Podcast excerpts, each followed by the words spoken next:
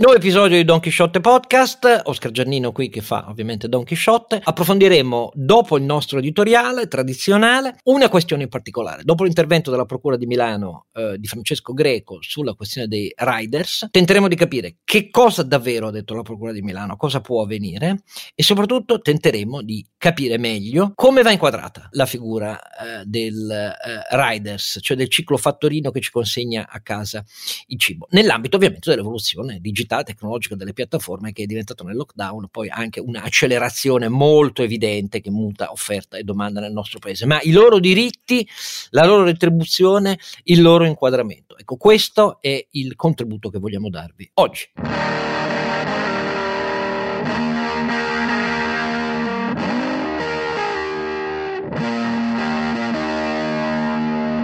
Ecco, per il nostro editoriale che comincia ovviamente Oscar Giannino, Don Chisciotte, poi Sancio Panza, Renato Cifarelli e l'ottimo scalpitante Ronzinante, Carlo Alberto Carnevale Maffè. Allora signori, da cosa volete cominciare? Dai sottosegretari? No.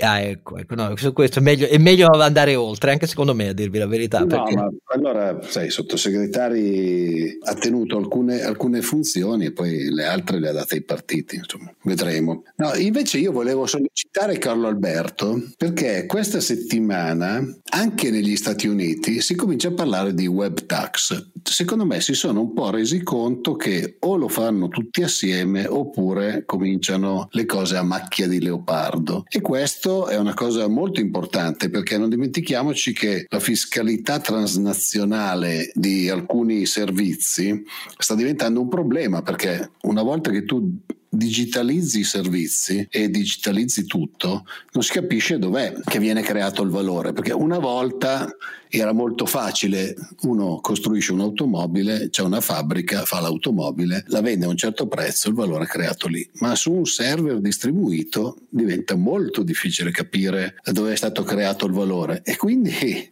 Carlo Alberto, stiamo andando verso una web tax internazionale promossa dagli americani, dopo che ne abbiamo parlato un milione di volte. No, stiamo andando verso una ridefinizione del concetto di valore aggiunto, stabile organizzazione e quindi di quota fiscale aggredibile a livello locale. Il web è ormai un'infrastruttura produttiva, se no dovremmo parlare anche di tasse sul lavoro, caro Renato, con lo smart working che non è più una roba di minoranza, ma è diventato un elemento ormai diffuso. Chi paga la previdenza o l'assicurazione malattia quando il lavoro è distribuito?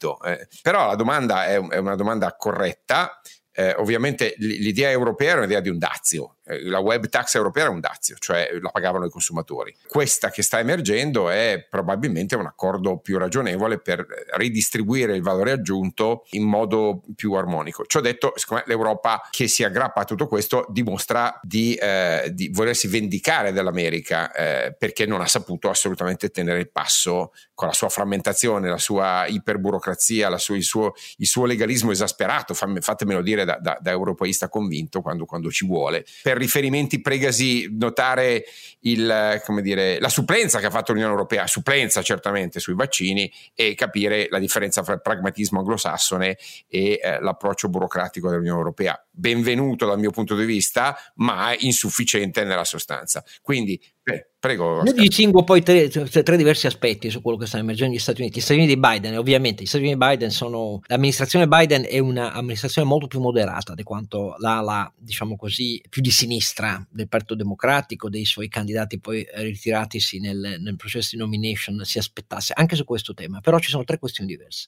La prima è quella della repatriation, cioè di una ridefinizione di cosa le grandi piattaforme, i grandi over the top americani tengono altrove, in altri ordinamenti fiscali, sul totale di quello che fanno con i loro intangible. Però questa è già in un filone che era la riforma fiscale di Trump, perché all'abbattimento di 15 punti dell'IRES, l'equivalente IRES americano, era questa cosa qui, e ha funzionato molto per ritrainare l'economia americana, però ovviamente gli over the top restano fuori. E questa però è una questione, diciamo così, importante, ma secondo me quello che più bisogna attendersi è qualche intervento su due versanti. Il primo è quello dell'antitrust, perché su questo c'è un pensiero strutturato che viene anche da moltissime università americane di prima fila, la Ivy League, su questo, e che riguarda proprio gli over the top, e quindi bisognerà vedere in cosa davvero si traduce. Però l'analogia che è stato uno dei cavalli di battaglia della campagna democratica è stata quella: bisogna fare qualcosa di simile a quella che nella storia americana si riservò alle ferrovie prima, eccetera eccetera, e fino all'intervento poi verso le imprese più grandi che erano molto concentrate nelle dorsali di telecomunicazione. Ecco, puoi fare le mini bell per capirci, per chi ha in mente di che cosa sto parlando. E dopo di quello poi l'attraverso americano è tornato nella direzione opposta, invece è tornato nella direzione opposta, mettendo il prezzo finale al cliente e il servizio come giustificazione poi delle riaccorpamenti e delle integrazioni verticali e orizzontali. Qui è un grande punto aperto e bisognerà vedere Biden su questo davvero come si pronuncia e a che misure può portare. Però nell'attesa americana queste misure ci sono, anche perché c'è la terza questione, che in particolare ha visto Facebook diventare la pecora nera e il suo fondatore. Ricordo gli hearings al congresso, è stato fatto a pezzi in buona sostanza, perdonate, e ha dovuto più volte cambiare idea, adottare misure, poi arrivate fino al bando di Trump. Però dietro c'era una pressione molto forte della politica che riguarda a questo punto che cosa metti e che cosa non metti col tuo algoritmo, e a chi proibisci, a chi inibisci, chi banni e così via. Ecco, queste due questioni qua secondo me sono almeno altrettanto importanti della prima, quella fiscale. Posso sbagliare, ma la penso così. Però Carlo Alberto, prima diciamo ancora qualcosa su questa cosa, perché tu l'hai messa un po' nell'angolo a proposito dell'Europa burocratica, la prova totalmente insoddisfacente che emerge oramai in questi mesi di vaccinazione da parte del procurement europeo, di come è stato immaginato, attuato e così via, e che poi viene utilizzata anche per dire che noi abbiamo pochi vaccini, quando è più poi non li utilizziamo nemmeno, e quindi il nostro problema è un altro. Ma questo è diventato un convergere di due debolezze che in Italia tende a essere usato come schermo del fallimento della politica che ha pianificato invece la vaccinazione, e che si vede anche ogni giorno da come restiamo più indietro. Tu che dici, Carlo Alberto? Che abbiamo comprato tardi e male. Peraltro l'Unione Europea ha fatto supplenza perché non era assolutamente delegata istituzionalmente, quindi il difetto sta nel manico. Gli stati sovrani europei non hanno pensato in pandemia di delegare un'azione coordinata alla Commissione Europea, che se l'è presa un po', come dire, di straforo questo compito. Peraltro, non so se avete letto, Sabino Cassese sul Corriere ha sostenuto che la Corte Costituzionale di fatto ha ribadito la centralità statale, e io a questo punto dico europea, della gestione della pandemia. L'idea di una sanità iperframmentata di fronte a una pandemia è un assurdo logistico, parliamoci chiaro, no? Tornando alla tua obiezione, l'Europa sta occupandosi, secondo me ancora maldestramente, del tema delle tecnologie, a fronte del fatto che non è riuscita in 20 anni a fare un mercato unico, non è riuscita nemmeno a fare una politica unica. Sai che ho lottato giusto un anno fa, era il 25-26 febbraio, insomma fine di febbraio dell'anno scorso, perché l'Europa si dotasse almeno di una tecnologia congiunta per mappare il fenomeno pandemico e quindi poi governarne i processi di vaccinazione, perché ovviamente dopo una pandemia arriva la vaccinazione, lo sappiamo, bastava pensarci l'anno scorso. Niente, non ci abbiamo pensato e abbiamo pensato sostanzialmente di sperare che il sole facesse passare tutto. Oggi paghiamo questo prezzo e abbiamo comprato male, abbiamo comprato tardi, abbiamo comprato in maniera, parlo di Europa, in maniera politicizzata e non tecnologizzata. Abbiamo scommesso su vecchi modelli invece che credere sui nuovi, anche se sono nati in Italia, in Europa, è il caso di BioNTech, quello è. E quando la consegna è stata affidata agli stati, siamo andati in ordine sparso. In Italia in particolare la consegna ancora oggi è basata sulla raccomandazione, dal mio punto di vista senza senso, del governo di tenere il 30% delle scorte, quando l'approccio inglese e l'approccio israeliano, contando ovviamente su una supply chain che si sarebbe sviluppata, cosa che sta avvenendo, ha preferito invece erogare le dosi di vaccino in prima istanza a tutti. Ora, questa è una scelta eminentemente medica, ma dal punto di vista degli effetti di trade-off non c'è dubbio che il bene sociale prodotto da una maggiore vaccinazione anche in prima dose sia nettamente superiore dall'erogazione in fase di scarsità della seconda dose allo stesso sottoinsieme di vaccinati. Ora, tutto questo secondo me è all'attenzione di Mario Draghi, è all'attenzione di questa nuova, se volete, emergente gestione della pandemia, non dichiarata ma emergente, e mi auguro che l'Italia sicuramente, ma l'Europa riveda il suo atteggiamento un po' burocratico, un po' formalista che ha caratterizzato finora la gestione della pandemia. Del resto la sanità non era competenza dell'Europa, quindi si è dovuto improvvisare nell'emergenza e non è riuscito molto bene, secondo me. Questo però se vogliamo parlare di burocrazia, Oscar, io ti faccio un esempio, io faccio anche il business angel, no? Ci capita spessissimo di dire alle piccole start-up scappate dall'Italia piuttosto che scappate dall'Europa, andate a posizionarvi negli Stati Uniti o andate a posizionarvi a Londra. Così come ti faccio un altro esempio, cioè tutti parlano di FCA che aveva fatto la sede in Olanda. La sede in Olanda serviva perché c'erano delle regole completamente diverse per la governance aziendale che permettevano il voto con pesi diversi a seconda delle azioni e cose di questo genere. Cioè purtroppo il mondo ormai sta diventando molto facile spostarsi e quindi se tu non adegui purtroppo, per fortuna. Sì, vabbè, purtroppo per quelli che vorrebbero proteggere infatti loro. Allora, per fortuna dal punto di vista nostro, cioè è diventato talmente facile spostarsi che ormai la competitività si gioca anche su queste cose qua. Se noi non lo capiamo non andiamo da nessuna parte, cioè se noi continuiamo a pensare che attraverso la burocrazia, attraverso la nuova legge, attraverso la regolazione di tutte queste cose qua, e oggi è l'esempio classico, no? Ne parleremo appunto dei rider e di tutte queste cose qua, se noi continuiamo ad avere un approccio del è tutto vietato quello che non è permesso dalla legge, non andremo mai da nessuna parte. Un po', devo dire, non è una cosa solo italiana ma è molto europea. Ok, però sul procurement sono completamente d'accordo. Non aver pensato per tempo nello scorso autunno, quantomeno, perché bisognava iniziare a pensarci dalla scorsa estate, che bisognava per la pianificazione della vaccinazione coinvolgere tutte le risorse, i siti esistenti e le professionalità, le competenze di intere filiere di impresa presenti nel territorio italiano per ottenere una vaccinazione efficace, date le dosi. Il procurement è un'altra cosa, nella vaccinazione il più possibile rapida, efficace ed efficiente per coorti anagrafiche e per disposizione territoriale della loro concentrazione di residenza. Questa roba qua non deriva dalla burocrazia, deriva dal fatto che la politica, cioè l'attuale ed ex responsabile della sanità e il supercommissario, queste robe qui non gli è passato neanche per la testa, la voce. Oscar, non è così, hanno rifiutato le offerte che sono arrivate chiaramente da ottobre, sicuramente per mia novembre, si sono rifiutati di prendere in considerazione. Renato, se qualcuno muore per incuria datoriale, cioè tu nella tua impresa per un incidente del lavoro, tu vai in galera, mentre la politica non ci risponde neanche. Io non ho ancora capito. Si aprono e si chiudono le scuole. Viene dato un dato preciso? Dove stanno questi dati? Il CTS si è riunito in questi ultimi giorni per dare un quadro degli indicatori precisi, perché a seconda nelle gialle, nelle rosse, come si procede all'apertura e alla chiusura della scuola. Dopo un anno non lo sappiamo. Ma su, ragazzi, la verità è che nella politica italiana l'irresponsabilità domina. Poi è un problema solo italiano? No, è certo che no, ma io non sto parlando del procurement, sto parlando della vaccinazione lenta di milioni di dosi lasciate in frigorifero. Ecco, questa roba qui, cioè, ci si scandalizza per questo, ma non troppo, mi pare, a dire la verità. Cioè non parlo dei social, parlo che in politica non c'è uno che si alzi e dice porca miseria, bisogna prendere a calci chi si è comportato così. Ecco, è troppo, non bisogna prendere a calci nessuno, perfetto, e allora nessuno responsabile, migliaia di morti in più. Non si scappa da questo, io la vedo così, devo accettarlo come cittadino che non conta niente, e devo accettare che anche nell'informazione io un pezzo di un direttore che dica così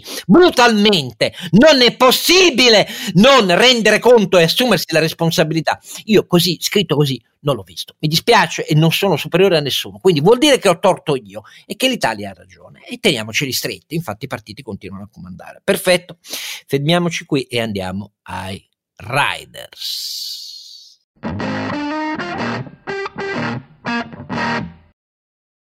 Eccoci qui con l'ospite con cui approfondiamo la questione di questo episodio, e la questione di questo episodio, le conseguenze, ma soprattutto l'interpretazione della conferenza stampa che qualche giorno fa la Procura di Milano e Francesco Greco, che la regge, hanno tenuto sull'indagine in corso su 4 delle maggiori piattaforme di consegna a domicilio di cibo, in questo caso nel nostro paese, per capire se davvero poi i media hanno veicolato e capito quello che è l'oggetto di questa conferenza stampa, e per capire la questione dei riders nel nostro paese, cioè dei ciclofattorini, chiamiamolo così, che consegnano e che agiscono collegati a piattaforme tecnologiche in cui domanda e offerta si incrociano direttamente, nel nostro diritto del lavoro non ancora ben catalogati, come diavolo si può affrontare in termini seri la questione. Per farlo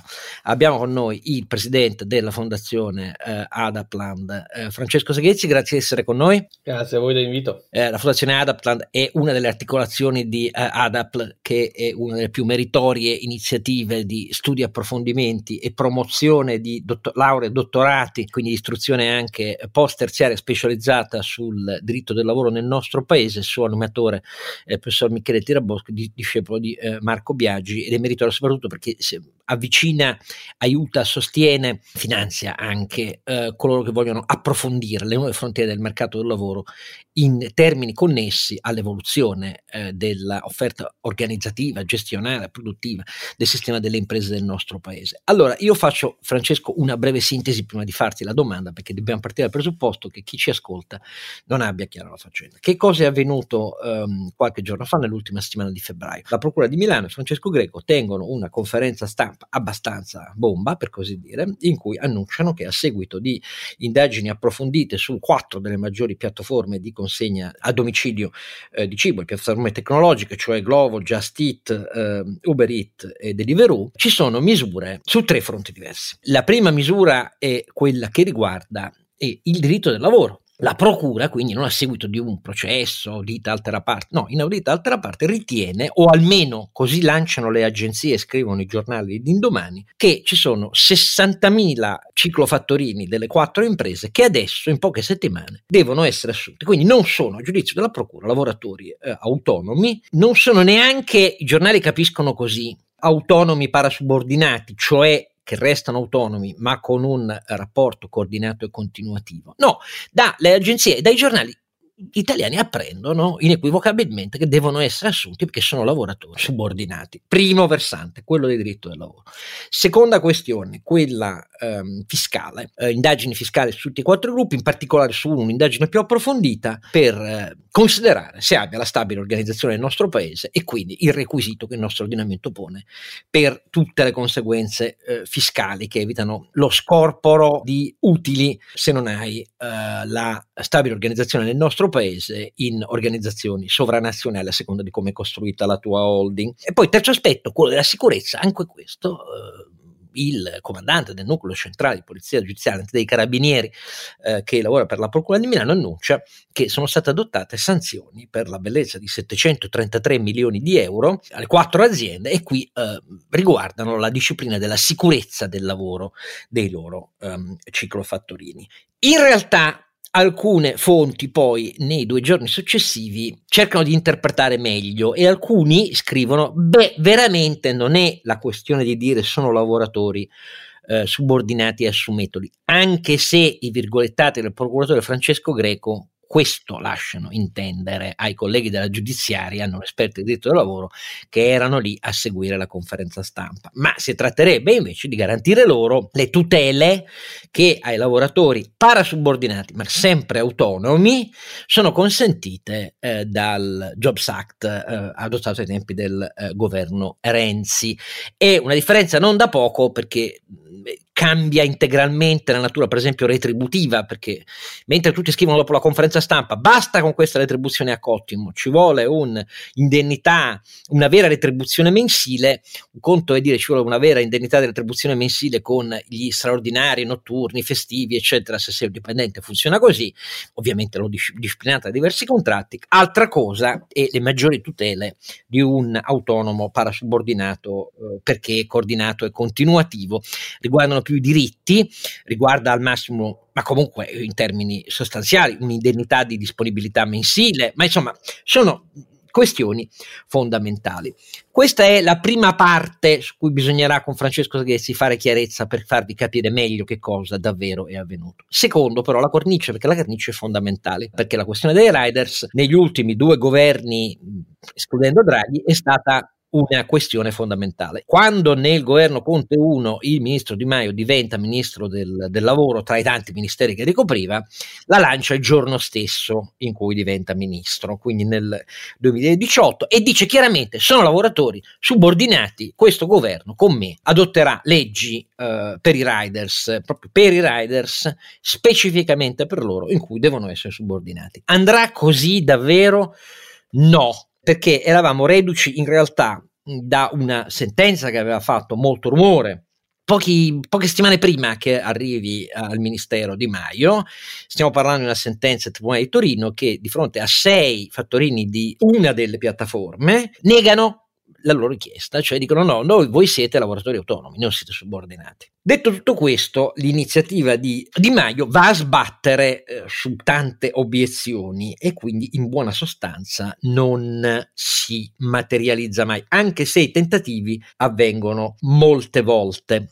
Nel frattempo i sindacati, di fronte all'esplodere della questione, dicono: ma guardate che noi CGIL e CISL-UIL abbiamo aggiunto un addendum ad hoc al contratto della logistica proprio per questo, quindi noi aspettiamo di risolvere con la contrattazione le aziende, anche se naturalmente si tratta di questioni assolutamente emergenziali. Dopodiché che cosa avverrà? Avverrà che nel frattempo la Corte d'Appello di Torino riforma la sentenza del tribunale e invece accoglie le richieste. Erano 6, ne rimanevano 5, ma i 5 che vanno in appello ottengono soddisfazione e dicono: sì, voi siete subordinati. 2 mesi dopo si forma Assodelivery, quindi le imprese diventano un'associazione perché iniziano a considerare la necessità di un atteggiamento che porti a una contrattazione collettiva che definisca la questione.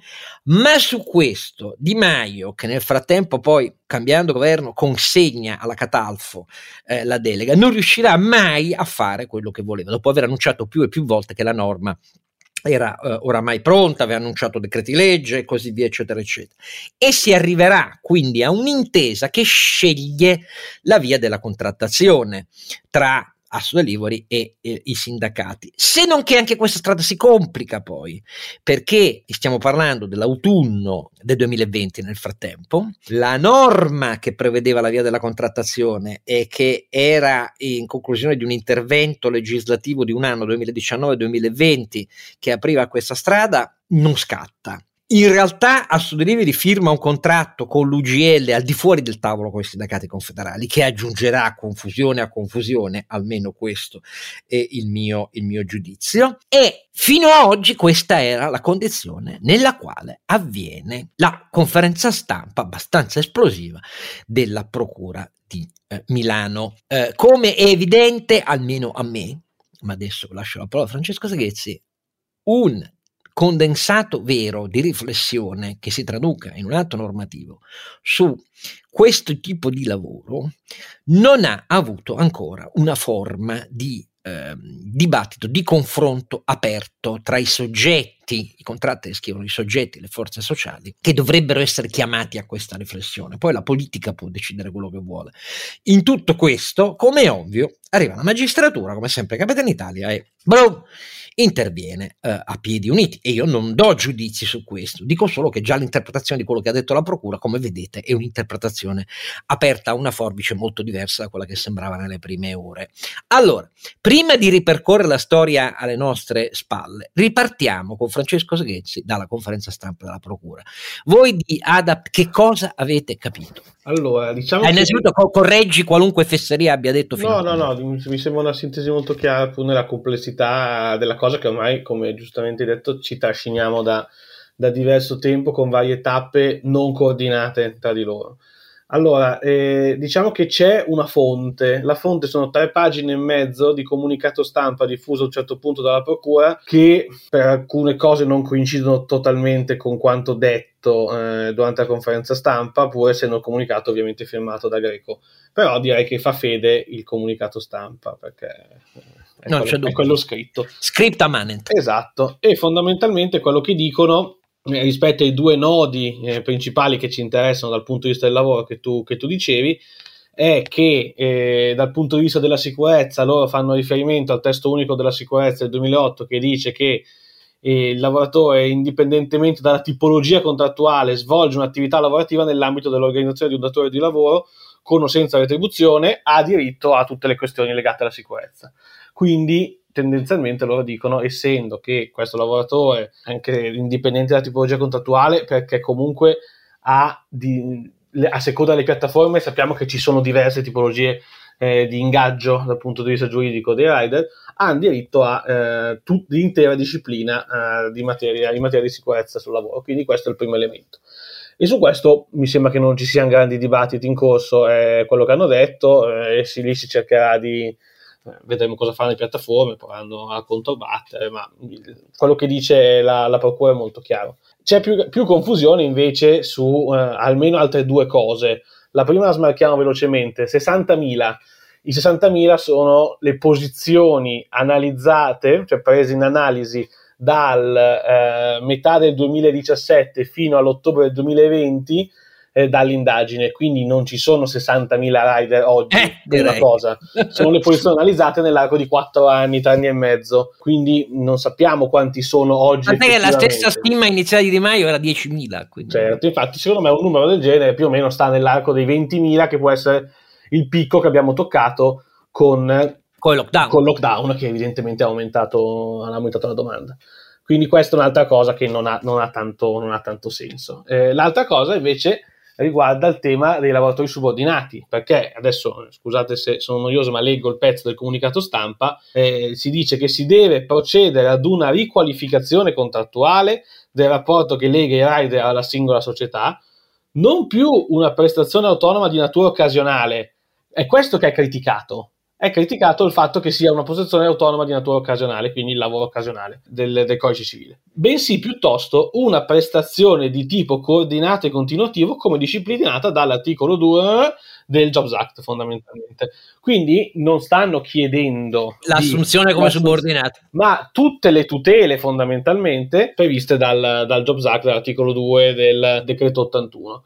Quindi chiedono una cosa diversa, che quindi non è l'assunzione, diciamo così, e non è banale questa cosa, perché capite anche voi che pur a fronte di tutte le tutele c'è comunque una differenza sostanziale nella cosa. Chiaro che qui il tema è uno, il tema è perché mai le piattaforme, io lo dico molto nettamente, si sono ostinate negli ultimi mesi, nonostante tutto il dibattito, a continuare a fare prestazioni di tipo occasionale. Questo è quello che li ha, diciamo così, messi al muro a un certo punto, e che oggi risulta indifendibile da tutti i punti di vista. Non c'è mezza sentenza che vada in questa direzione. Anche i giudici che non dicono, come in questo caso, che è necessaria la subordinazione, nel senso l'assunzione proprio come lavoro dipendente, nessuno si azzarda a dire che sia un lavoro autonomo occasionale, ossia che non abbia nessun tipo di coordinamento, che non abbia nessun tipo di eterorganizzazione, per usare il termine giuridico. Vediamo l'altra questione però, perché in termini contrattuali, anche lì, tranne l'accordo UGL Assodelivery, però non si è fatto il vero. Questo è l'altro grande tema. Tutto questo salterebbe, perché il Jobs Act lo dice chiaramente, se ci fosse un contratto collettivo. Se ci fosse un contratto collettivo, probabilmente si riuscirebbe a tenere dentro anche il cottimo. Ci sono dei dubbi legali su questo, ma non è escluso che il cottimo potrebbe rientrare all'interno di un accordo tra le parti. Se le parti decidono che il cottimo è una modalità di retribuzione, si potrebbe tenere. Il punto è che si è andati lentissimi su questo. C'è stata la mossa dell'UGL che ha incasinato tutto, perché ovviamente per quello che si possa pensare di UGL, anche se non si vogliono avere pregiudizi su di loro, evidentemente la mossa è stata vista dai sindacati tradizionali, cioè dalla triplice, diciamo così, come un'accelerazione da parte delle imprese per sfuggire a determinate richieste che loro stavano facendo. Penso principalmente la subordinazione stessa, perché qui si gioca tutto il nodo, e quindi anche questo è incasinato. Io mi auguro che questa sia una strada, ma non è affatto facile, per accelerare un discorso relativo al contratto collettivo che tenga dentro tutta la triplice, soltanto alcuni, non lo so, questo adesso non ho idea di cosa stia accadendo, se ci sia un dibattito in corso, se ci sia una discussione in corso. È evidente che qui la procura fa un assist non da poco al nuovo Ministero del Lavoro, che notoriamente per storie eccetera, e diciamo che si è visto subito perché ha fatto un tweet subito di plauso a quanto detto in conferenza stampa, potrebbe avere una posizione che diciamo non attende il contratto collettivo. Anche in realtà io almeno, scusate, dal punto di vista politico, visto che la scelta del rispetto delle parti del contratto quindi era venuto dopo la norma Ponte 2019-2020, è uno schiaffo in realtà sia a Di Maio che alla Catalfo quel tweet di Orlando. Naturalmente questo, pretendere che i giornalisti l'abbiano vista così è diverso, però uno che abbia in mente l'evoluzione dei due governi precedenti è questo, perché i tavoli poi non furono più convocati dal assolutamente. Certo. Così come ci fu un errore che fu quello di non da parte della TBC di non convocare l'UGL al tavolo, di escluderla direttamente, quando l'UGL, almeno così ha dichiarato, voleva partecipare, quindi in qualche modo gli furono marchiati fin dall'inizio. Allora, quindi, se permetti, fatto questo stato anche tuo sulle due vicende, la conferenza stampa e il buco del confronto vero, sentiamo un secondo Carlo Alberto e Renato come la pensano e poi andiamo a chiederti e a dire noi come vedremmo davvero l'inquadramento di questa figura. Carlo Alberto, tu che dici? Vorrei dare qualche numero, Oscar, per servizio a chi ci ascolta. Allora, prendo le statistiche ultime di Assodelivery, che rappresentano in realtà una piccolissima fetta del food delivery italiano, perché circa l'11-12% viaggia sull'online, il resto è consegna diretta. Giusto, vorrei capire, questi 20.000 rider sono la cifra che loro stessi dichiarano, di cui 14.000 lavorano meno di 6 mesi, i ristoranti interfacciati sono oltre 15.000, la filiera, in realtà la filiera quindi mossa da questa cosa, quasi oltre 5.000 persone. Per farvi capire quali sono gli ordini di grandezza, i dati 2018 che sono gli ultimi pubblici, poi vediamo cosa ci sono nel 2020, parlavano di 3.200 milioni di euro, quindi 3,2 miliardi di food delivery online e offline. L'online era circa 350 milioni di fatturato dei ristoranti, fatturato delle imprese aderenti, quindi fatturato vero e proprio della delivery era circa 100 milioni, quindi nell'ordine di 25% del fatturato totale. Tenete conto che nel 2020 la cosa è un po' esplosa, perché questi 350 milioni di online food delivery del 2018 sono diventati 590 nel 2019 e nel primo semestre 2020 oltre 700. Quindi ci aspettiamo, vediamo un po' i dati che usciranno tra qualche giorno, un bel 1,5 miliardi abbondante, forse anche 2, sul totale del 2020. E questo perché c'è stato, ben sapete, insomma, il cambiamento profondo dei processi di acquisto. Due dati anche sui chi sono i riders, perché stiamo parlando di loro alla fine. Età media 27 anni, di questi 20.000. Okay? 9 su 10 sono uomini, 3 su 4 sono studenti e fanno di fatto un secondo lavoro, cioè integrano. No? Mediamente lavorano 15 ore alla settimana e con una forte stagionalità, quindi il 70% collabora per qualcosa che va da 1 a 6 mesi. Il guadagno medio orario è tra i 6-7 euro e i 16 euro lordi, però varia in funzione delle prestazioni svolte. Questo può per dare un po' il quadro della situazione. Quindi io chiederei a Francesco, ma in questo quadro, quindi in grandissima parte studenti, giovani, età media 20-27 anni, pochi mesi di collaborazione all'anno, 15 ore a settimana, come descriveresti il profilo? Lo sai che i sindacati contestano radicalmente e frontalmente con le cifre? Beh, però diciamo, per contestarle bisogna mettere sul tavolo delle cifre diverse, frutte di analisi rigorose e scientifiche. Questi sono i dati, okay?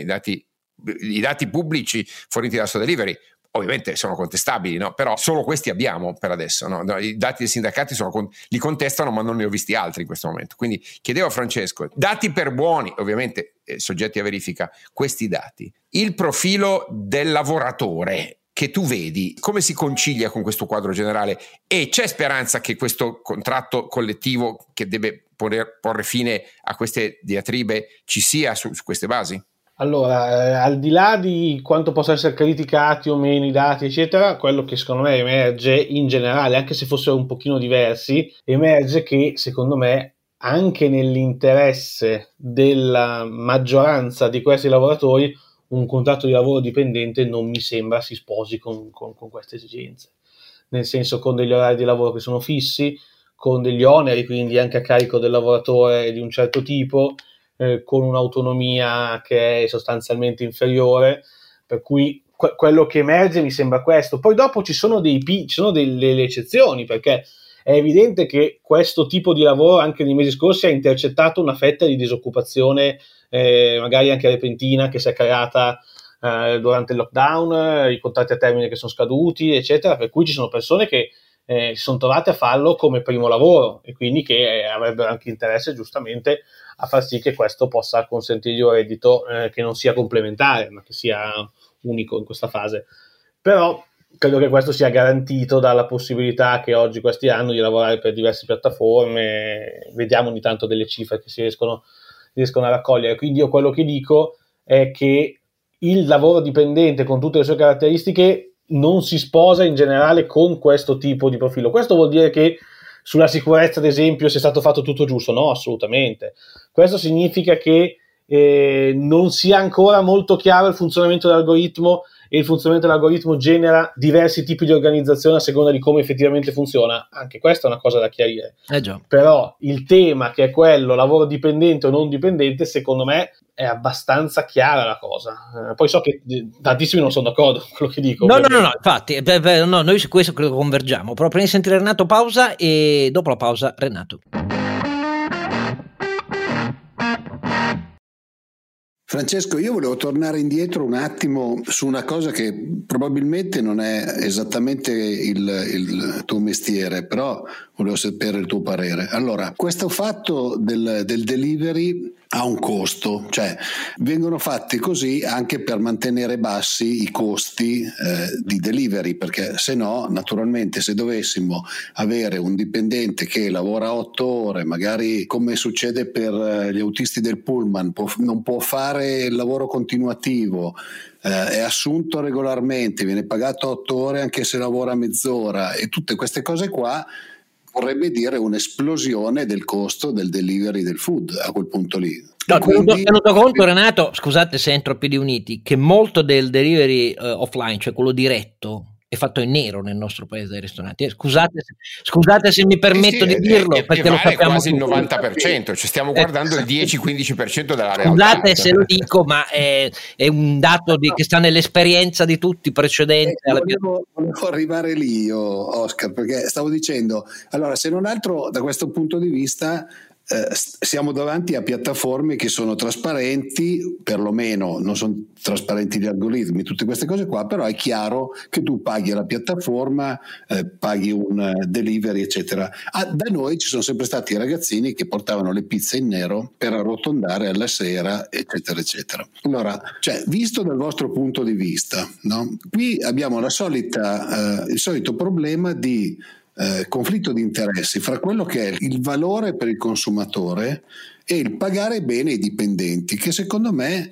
ultimamente è una cosa che nei servizi è molto sentita. Non vale solo per il delivery, pensiamo a tutto il settore delle pulizie, pensiamo a tutto il settore degli appalti pubblici, eccetera. Voi avete fatto qualche ricerca su queste cose come Adapt? Allora, come dicevi all'inizio, non è esattamente il nostro ambito, diciamo così, di indagine. Quello che ti posso dire è che qui c'è un tema sicuramente di sostenibilità di fondo, di modelli di business nuovi che vengono introdotti. Cioè, secondo me questo è un tema, su questo siete più esperti voi di me, nel senso che laddove tu introduci un nuovo modello di business e questo funziona unicamente a fronte di pagamenti dei lavoratori che sono ampiamente sotto la media, eccetera, c'è qualcosa che non torna evidentemente in questo. Per cui serve individuare, questo è un onere secondo me di chi avvia un mercato nuovo, individuare delle modalità che compatibilmente con quello che loro fanno e con i costi che devono sostenere, diciamo, si rapportino a una buona retribuzione. E da questo punto di vista, adesso sembrerà paradossale, ma una certa modalità di organizzare il cottimo credo che possa tentare di rispondere a un'esigenza di questo genere. E soprattutto qui credo che l'onere sia nell'algoritmo e nell'organizzazione del lavoro che la tecnologia alla base di piattaforme ha, che possa efficientare sulla base di, qui Carlo Alberto è più bravo di me, che possa efficientare le consegne sulla base della domanda, la prevedibilità della domanda, e la collocazione geografica della domanda all'interno di specifiche aree delle città, e quindi gestire l'offerta che tu proponi senza che questa sia inefficiente. Se raggiunto il massimo livello di efficienza che si può raggiungere, l'unico modo che tu hai per rimanere in piedi è quello di eludere delle norme, chiaramente questo è, dal mio punto di vista, è problematico. No, è inaccettabile, diciamo. C'è qualcosa che non va. Assolutamente. Un'altra cosa, Francesco, perché tu prima parlavi di Cottimo. Siccome stiamo parlando moltissimo, voi studiate molto la contrattualistica, andiamo leggermente fuori tema, però secondo me in parte è legato. Allora, adesso col management per obiettivi, quindi con lo smart working e la gente che lavora a casa per obiettivi, qualcuno dice in fondo è il vecchio Cottimo, cioè tu hai delle cose da fare, non importa quando le fai, non importa come le fai, devi arrivare alla fine, che è un po' legato alla visione del Cottimo. Non solo, ma prima tu accennavi del discorso degli straordinari, io potrei trovarmi con delle persone che lavorano in smart working che per questioni loro al pomeriggio preferiscono andare a giocare a tennis e alla sera lavorano collegati ai sistemi dell'azienda, eccetera. Tutte queste cose qua voi le state analizzando, le state studiando, perché mi sembra che ci sia un cambiamento molto forte nel mercato del lavoro. Sì. Allora, secondo me queste nuove modalità di lavorare deve far cambiare l'idea di che cos'è l'obiettivo. Nel senso che se l'obiettivo si riduce a il singolo output prodotto, è chiaro che non parliamo di smart working, ma parliamo di lavoro a domicilio, come si faceva negli anni 60, dove le donne che stavano a casa producevano i vestiti, eccetera, eccetera. E evidentemente qui l'idea ci fa capire che lo smart working modernamente inteso, un po' modaiolamente inteso, non va bene per qualsiasi tipo di lavoro. Cioè noi dobbiamo distinguere su attività svolte a casa che sono smart working e attività svolte a casa che sono lavoro a domicilio. Questo non è assolutamente banale, perché cambia completamente i livelli di autonomia, di responsabilità. Quello che dici tu, l'esempio di chi va a giocare a tennis e poi lavora con gli straordinari, ecco, nel lavoro a domicilio lo straordinario deve essere autorizzato ex ante, non può essere richiesto e riconosciuto ex post. Invece in un lavoro che intende gli obiettivi come un qualcosa di più multiforme, diciamo così, e anche più a lungo termine, chiaramente poi questo si gioca nel riconoscimento del valore che viene portato, che non è calcolato unicamente sui pezzi prodotti, per capirci, e neanche sulle ore lavorate, perché certo, non dimentichiamo che lavorare per smart working vuol dire raggiungere degli obiettivi. Io dico sempre, il mio venditore ideale è uno che lavora un quarto d'ora, mi porta il fatturato di tutto l'anno, per tutto il resto dell'anno va in vacanza, ma il mio problema me l'ha risolto, insomma. Se ne conosci qualcuno, facci no.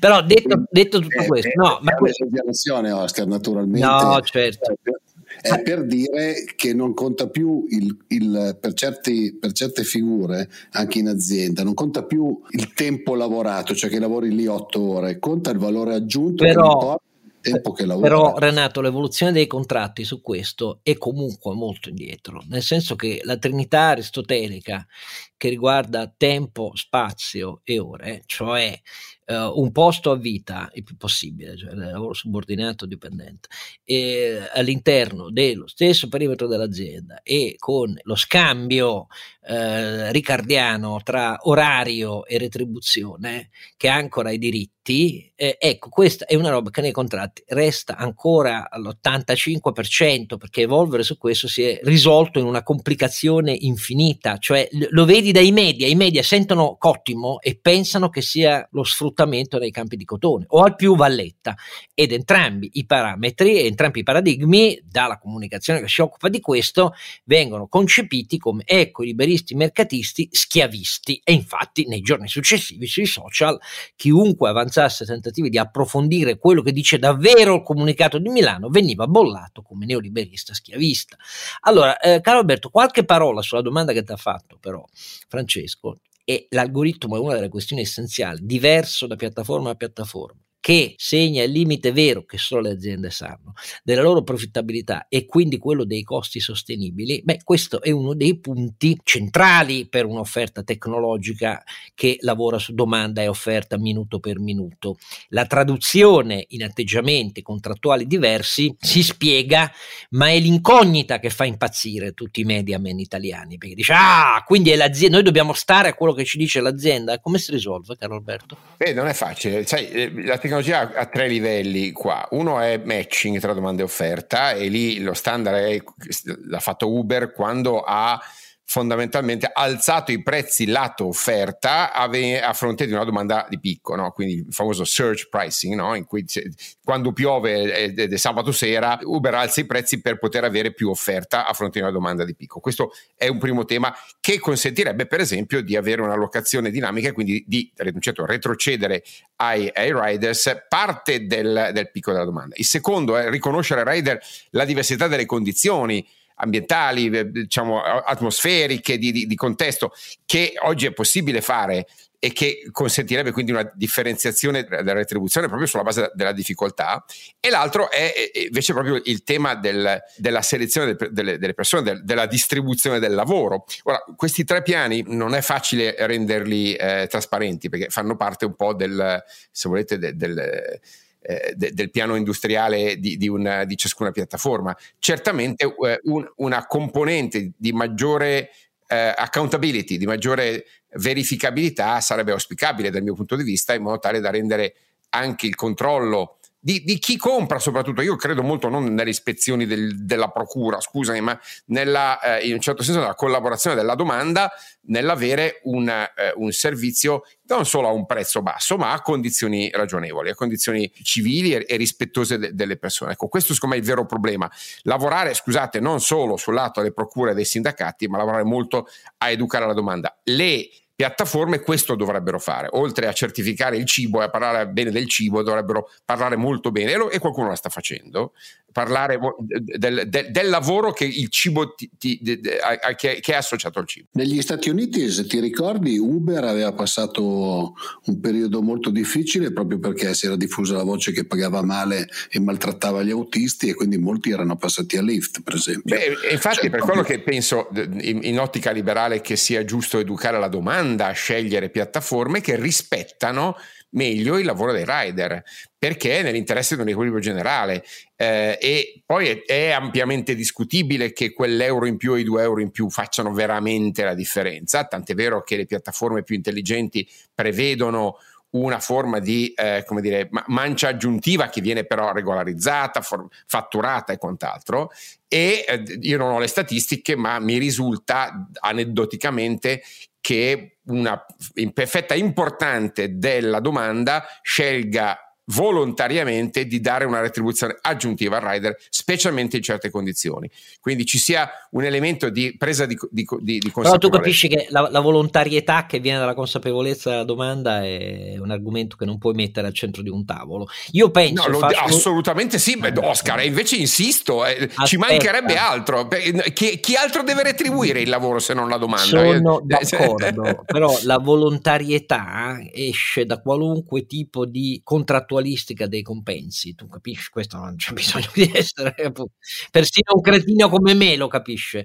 Quello che io, perché faccio questa osservazione? Per fare una domanda a Francesco, l'ultima, perché io temo che, siccome dopo le tonitruanti affermazioni dei governi Conte 1 e Conte 2 e in realtà prodotto niente, e dopo la scelta che doveva essere quella 2019-2020 di avviare i contratti, le difficoltà create da ambo le parti, a dirvi la verità, e poi coi tavoli non più convocati, perché la triplice sull'UGL non ci stava e quindi pretendeva, e quindi non si è più andati da nessuna parte, riapra la questione a un intervento normativo che salti a piedi uniti rispetto al confronto tra le parti. Io credo poco a questa soluzione, perché lì le pressioni dei 15 ministri dei 6 partiti vanno in direzioni opposte, lo abbiamo già visto, a dirvi la verità. Quindi io questo sono molto scettico, però io temo che questa sia con Orlando la strada di nuovo, e dopo l'intervento della procura magari Francesco Seghezzi ci dice no, assolutamente, questo fa maturare la nuova consapevolezza, i tavoli partono. Tu che dici, Francesco? No, io credo che fosse che questa che tu dici, diciamo, la soluzione che poi figuri fosse anche parte della volontà, adesso questa è un'interpretazione, della procura stessa, che evidentemente c'è un certo tempismo nel far uscire questa cosa, come quasi servire sul piatto al nuovo ministro il primo dossier. Non che non ci siano tanti dossier da gestire, dagli ammortizzatori, i blocchi di licenziamenti, eccetera, ma diciamo così è un caso, tant'è che Orlando, diciamo, che ha colto la palla al balzo, ha fatto un tweet quasi in tempo reale, per cui non escludo che ci sia questo. Io allo stesso tempo non so se con tutte le problematiche che ci sono oggi questa potrebbe essere, diciamo, un cavallo su cui puntare da parte di Draghi in questo momento. Sai, ne abbiamo discusso tanto negli anni scorsi, ma in un momento in cui era quasi un po' esotico parlare dei rider, perché non si parlava d'altro sul mercato del lavoro, perché tutte le altre problematiche erano troppo complesse e considerate non urgenti, pur essendo molto urgenti, mentre parlare di rider voleva dire tirar fuori una cosa un po' iconica in qualche modo. Non so se oggi è iconico il rider o sono più iconici i licenziamenti, per cui non saprei. Io spero che questa sia, io questo lo auspico, ma non ci scommetterei troppi soldi, che questa invece sia per le parti sociali l'occasione per accelerare, così da mettere anche loro non dico un timbro, ma del far capire a questo governo, al nuovo ministro, che loro possono gestire autonomamente le cose. Lo dico soltanto pensando all'altra cosa che le parti sociali non stanno gestendo e che il governo rischia di gestire, che si chiama salario minimo, ad esempio. Se loro dimostrassero che su questo riescono a gestire la partita, io credo che anche sul salario minimo guadagnerebbero credibilità. Allora, un pezzo di questo, Carlo Alberto, sta proprio nella capacità di comprendere il momento da parte delle imprese e delle piattaforme. Adesso è il momento di tirare fuori un'iniziativa che non sia gioco furbetto all'interdizione contrapposta. No, anche perché, diciamocelo, lo dicevano i numeri di Carlo Alberto prima, il fatturato di quest'anno è stata una cosa importante. Io probabilmente, se questa indagine fosse uscita 2 anni fa, io credo che molte se ne sarebbero andate dall'Italia.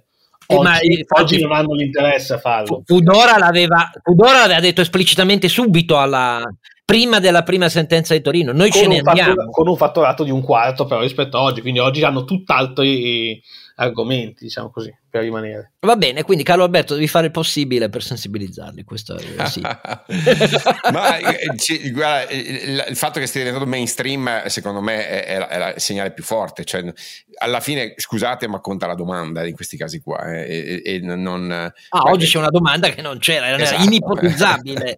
Ma come tutta l'esplosione dell'e-commerce, le condizioni si trovano. È chiaro che hanno fatto investimenti per anni, questi signori hanno perso dei soldi, tanti soldi, la gente pensa che ci guadagni, questi hanno perso decine di milioni, certo. Sia chiaro. Faccio solo un'ultima battuta che mi viene in mente sentendo Carlo Alberto.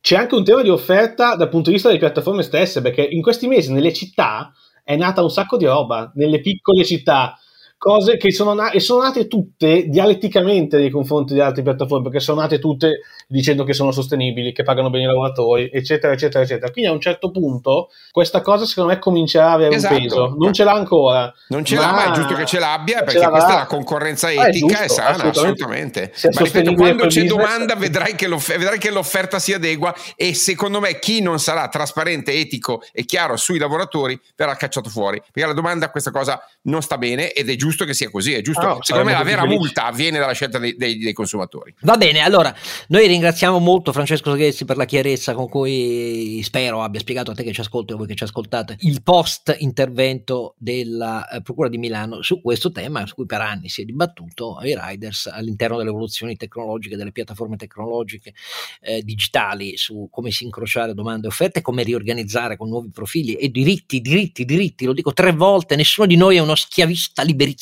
come sentite dire. Lo schiavismo con chi è liberale non c'entra niente a che fare. Gli schiavisti venivano prima dei liberali e sono stati regimi autoritari che pianificano dall'alto, di ambo i colori, rossi e neri. Detto tutto questo, non resta, Renato, che ricordare a chi ci ascolta e chi ci scarica dove ci trova, dove si può iscrivere e abbonare. Allora, ci trovate prima di tutto sul nostro sito, che è donchisciottepodcast.it. lì trovate tutti i dati relativi alle puntate. Cercheremo di pubblicare anche il comunicato stampa, per esempio, della Procura di Milano, in modo che ognuno se lo possa leggere e possa guardare, se ne ha voglia, con i suoi occhi. E poi vi ricordo che potete iscrivervi gratuitamente alle piattaforme di podcast, in modo da poterlo scaricare automaticamente. Per farlo dovete iscrivervi a seconda di quello che è l'applicazione che voi usate, su Google Podcast, Apple Podcast, oppure su Spotify o su Spreaker. È il modo migliore migliore per sentire i podcast è quello di abbonarsi e dire di scaricarlo, in modo che poi ce l'hai già sul telefono ed è lì pronto. Voglio solo precisare che l'iscrizione al nostro sito e quindi alla community di Don Chisciotte Podcast è gratuita, quindi chi vuole donare dona, trovami anche lì la spiegazione di come farlo, ma l'iscrizione è assolutamente gratuita per avere quindi tutti i device che vi avvisa quando esce un nuovo episodio. Grazie ancora a Francesco Seghezzi, grazie da parte mia ai miei molto più saggi compari Carlo Alberto Carnevale Maffè e Renato Cifarelli.